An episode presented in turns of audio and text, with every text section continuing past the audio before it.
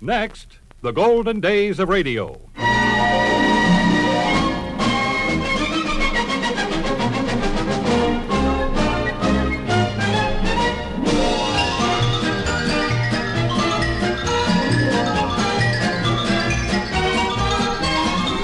Hi, this is Frank Brzee welcoming you to the golden days of radio. Great moments from radio programs of the past with the world's most famous personalities. On this program, we are featuring Vic and Sade, comedian Fred Allen, and the complete cast of It Pays to Be Ignorant.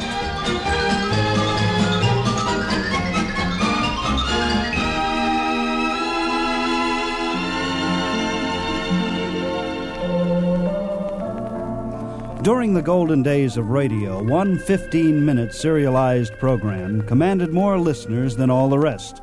The show originated in Chicago and was entitled Vic and Sade.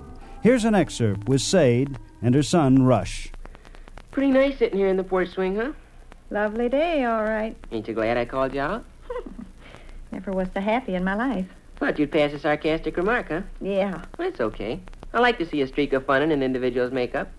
The way I look at it, an American citizen Miss ought to Simmons? always. Huh? Miss Simmons turning off on Kelsey. Uh huh. She's got her little girl. Oh, I was telling you about Eugene Partlow and how he won't give you a chance in the conversation. The other day, I got talking with him up in Tapman's vacant lot, and he whipped out a story concerning a big fish as caught by his uncle Vernil. When he got through and I said, that's fine, I started to tell about a big fish. But do you think he let me? No, sir. He plowed right ahead with a story about another big fish as caught by his uncle Hook. Oh, that's Miss Apparat to a T. And if a person does get a word in edgeways, she don't listen. Uh-huh. You can tell by the expression on her face. She's just waiting for you to get through so she can go ahead again. Uh-huh. Guess I don't really need this sweater at that. Shall I help you slip it off? No, I'm going to leave it on. People shouldn't take chances in August.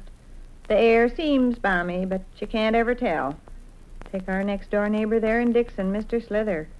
He went out one morning to get the newspaper in his undershirt. Come back in the house, give a sneeze, went to bed, and stayed there for six weeks. Wasn't the least bit funny.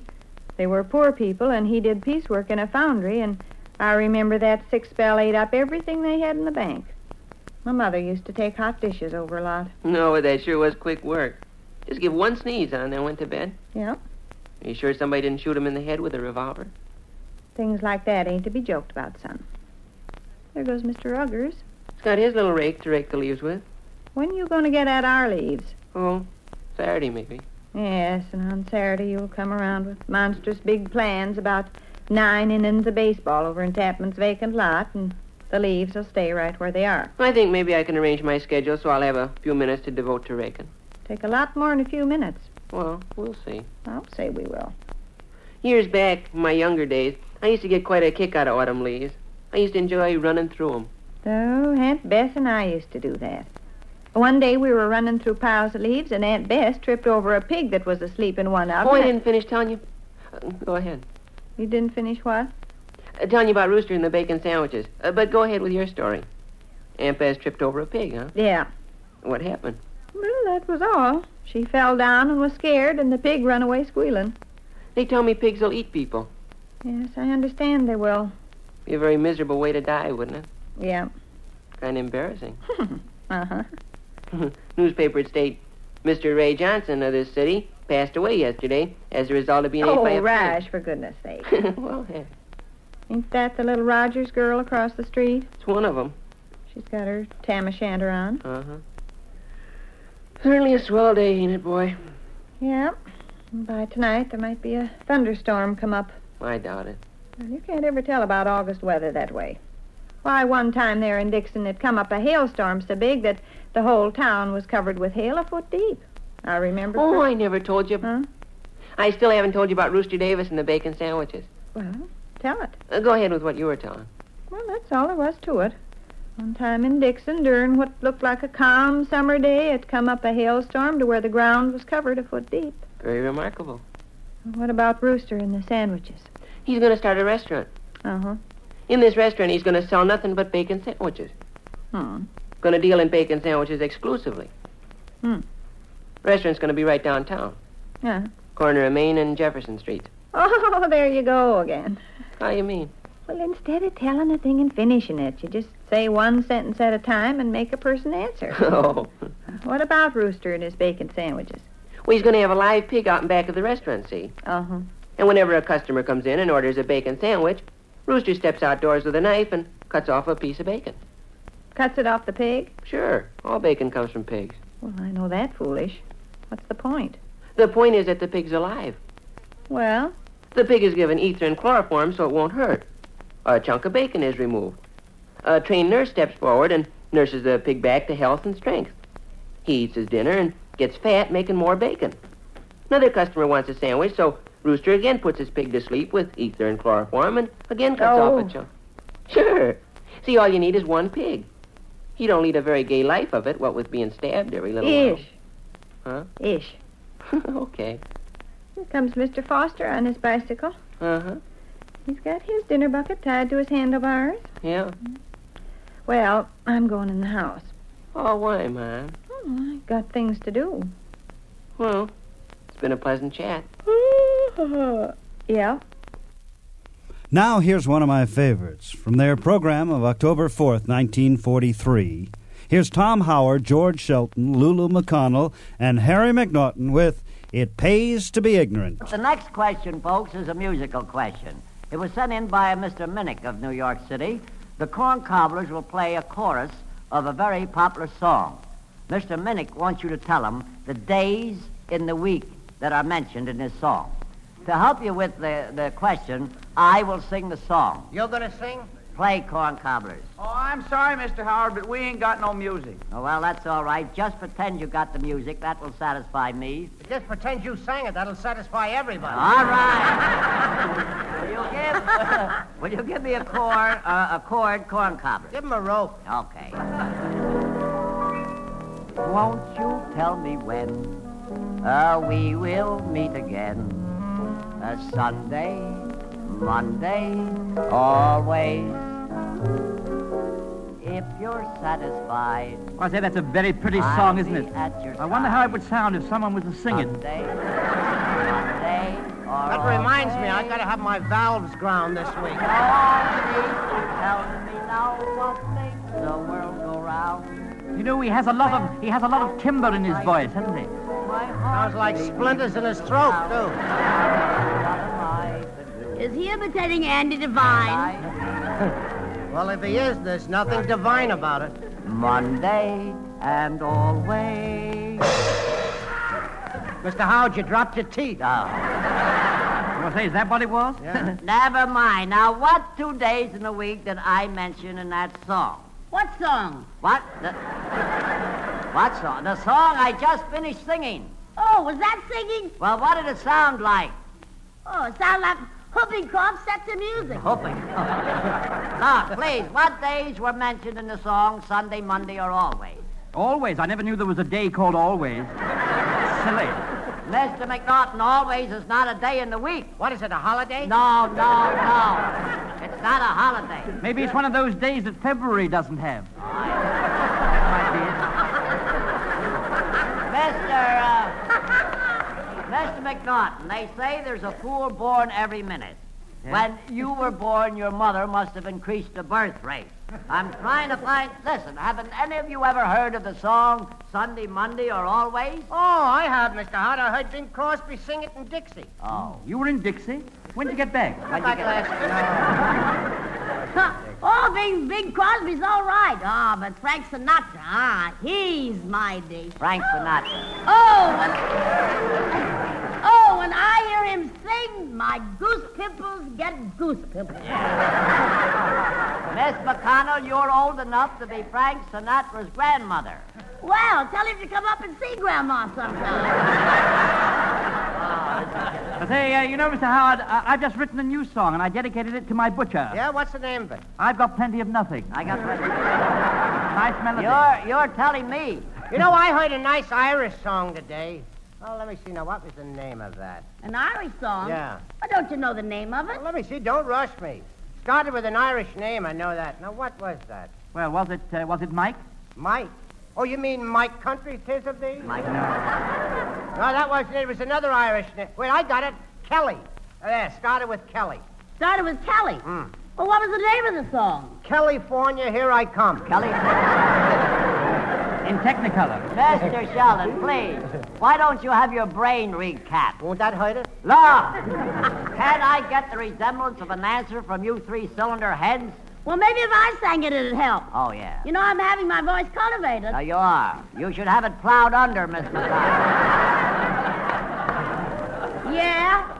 Why, I got a voice like Grace Moore. Do you have? Yeah. Well, you better give it back to her. You're getting it all cracked. Mr. Howard, you shouldn't say that about Miss McConnell's voice. Why, why, she has a tremendous obligato. Yeah? Well, why don't you buy a new girdle, mister?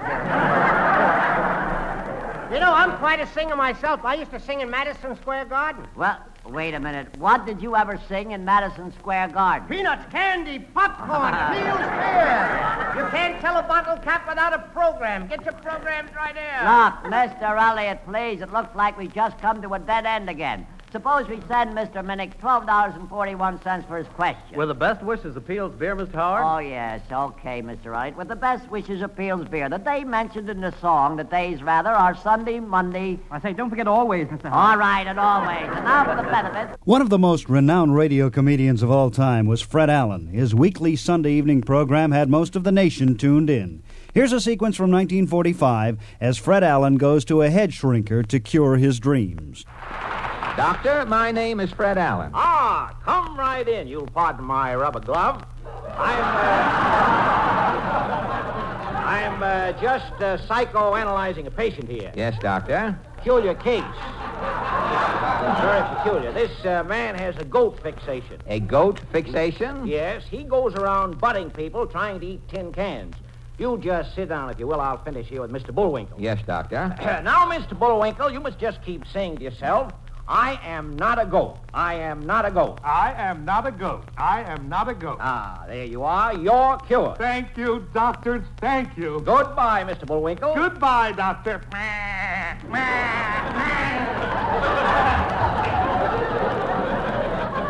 You sure, cu- you sure cured Mr. Bullwinkle, doctor. Yes, and I'm glad he's gone. He ate the knobs off two doors and a big hole in my ice water cooler. Now, uh, Mr. Allen, what is your problem? Well, doctor. I want you just to relax and tell me everything. Now, Yes. you look offhand to me like a dementia type, suffering from delusions induced by chronic episodic psychosis. That is, uh, frustrated hiccups. No, my Uh, hiccups are normal, doctor, but I dream. Ah, you dream. You know, I had a patient once who kept dreaming he was a four-bar rest in a symphony.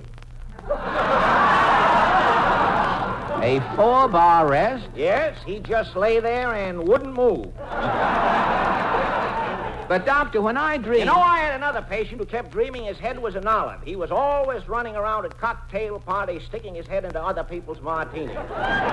but doctor, You know, one time he dreamed he was a stuffed olive and woke up with his tongue hanging out. well, doctor, all my life. Ah, life. You know, life today is too complex. Too many slogans. Look at does. Does does everything.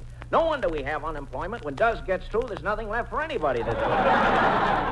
but doctor, I worry. Well, everybody worries. People are worrying themselves today to death. They're afraid they won't live long enough to get their money's worth out of these new lifetime fountain pens. yes, Now, you take these, uh, you take these new fountain pens that write underwater. But- Look at the trouble people have learning to use them. But- Why, I saw a man go underwater with one of those pens. He came up twice to ask for help.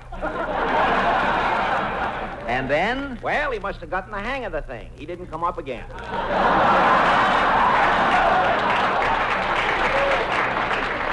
Well, how how long has he been underwater with his pen? Three weeks. He's either writing a long letter or he's drowned. But doctor, I'm overweight. I have a surplus. Yes, everything is surplus. Now, you take the Army surplus. You can buy it at Macy's or Gimbel's. Of course, if you want Navy surplus, go to Roseland. Well, look, doctor. It seems you can cure the country's ills, but what about mine? Oh, are you still here? Well, I'll tell you what. You just keep saying to yourself, I am not a goat. I am not a goat. Now wait a minute, doctor. That was Mr. Bullwinkle. Mine and the man who ate the water cooler. My name is Allen. Oh, yes, yes. Now then, uh, let's see. Your problem again was what? When I go to sleep, I dream that I am a needle. One eye open, so I am always half awake. Ah, perforations of the subconscious, Mr. Allen. Now, you're in bad shape. You've got to get away from people. Take a vacation. Go up to Maine, to Lost Lake. Lo- Lost Lake is secluded? Secluded? Why, nobody in Maine even knows where it is. Is there a hotel there? No, no hotel. It's primitive. You can dig yourself a cave. You live on nuts and berries. You don't take any camping equipment at all. Just your two bare hands. Just me and my two bare hands. Uh, And a bottle of citronella. Citronella? There are mosquitoes at Lost Lake? Oh, don't worry about that. Citronella takes care of Mr. Mosquito. One whiff and his stinger goes limp. He, uh, he can't hurt me, huh? Also, when the mosquito attacks you, his stinger buckles under him. Good. Well, I'm off for Lost Lake, Doctor. I'll run out and get the citronella. And I'll go with you. There's a sporting goods store next door. Now, look, Doctor. You know, at this time of the year, Fred, sporting goods salesmen try to sell you everything. I'm going to protect you. But all I want is a bottle of citronella. Yes, sir, a bottle of citronella. That's, That's all. And let me do the talking. All right, Doctor, let's go.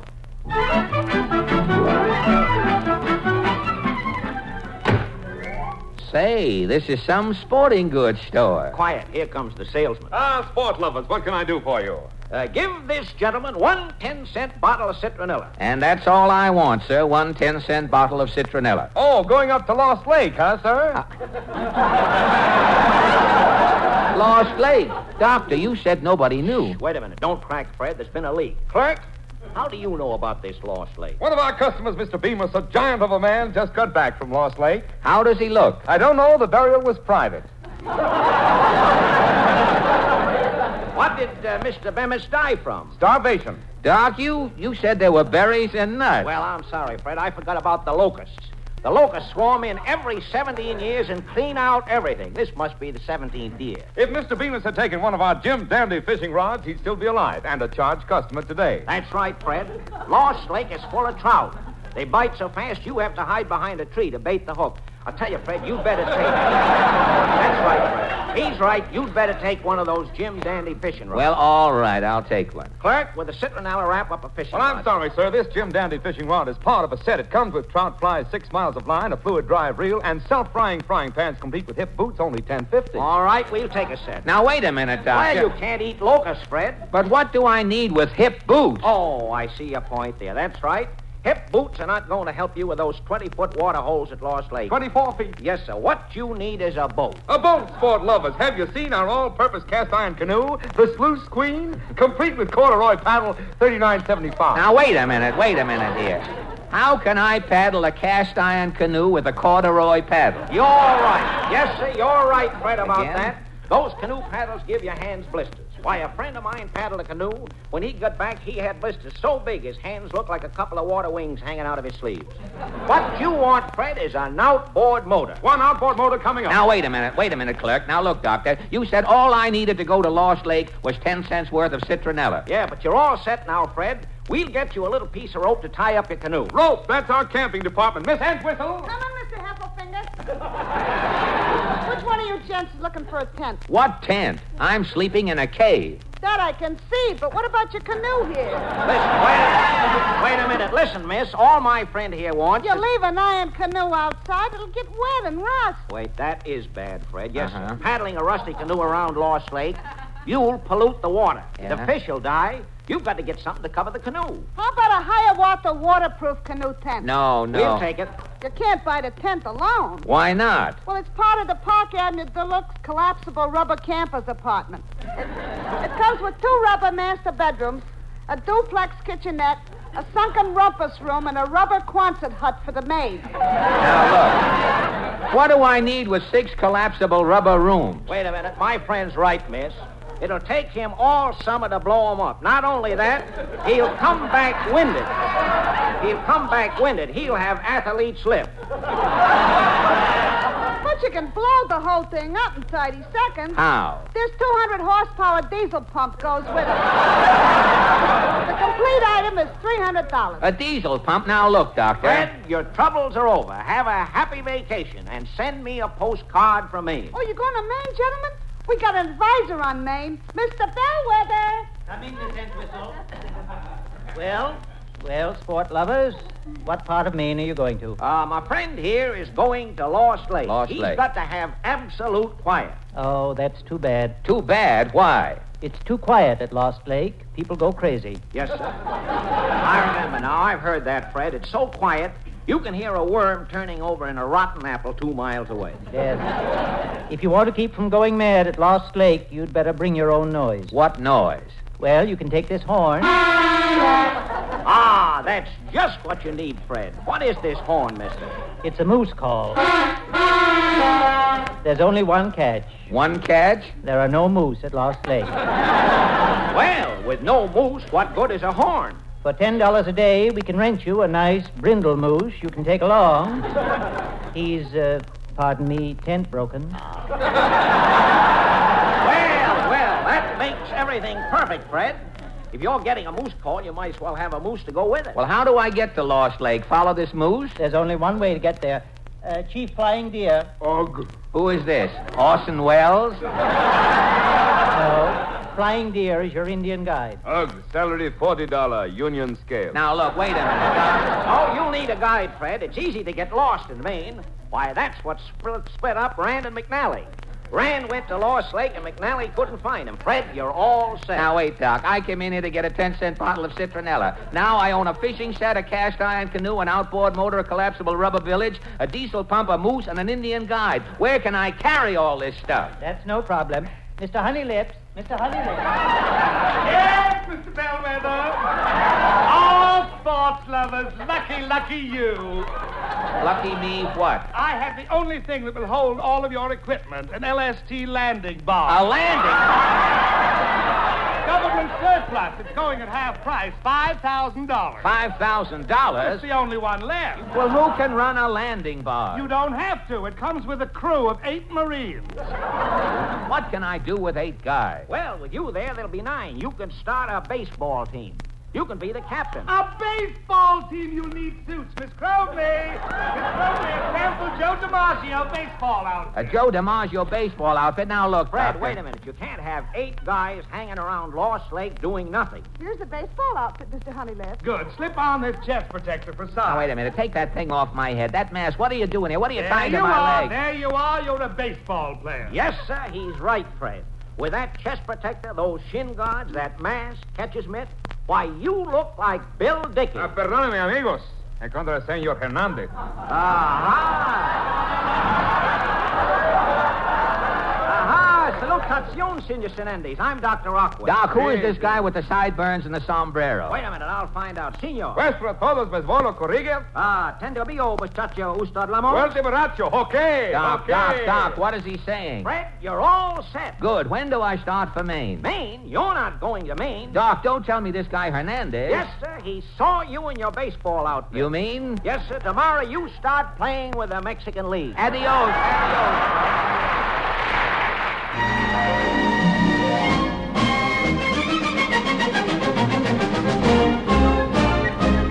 Well, that wraps up this edition of the Golden Days of Radio. This is Frank Brzee in Hollywood, California, inviting you back next week for more shows and personalities from radio's Golden Days.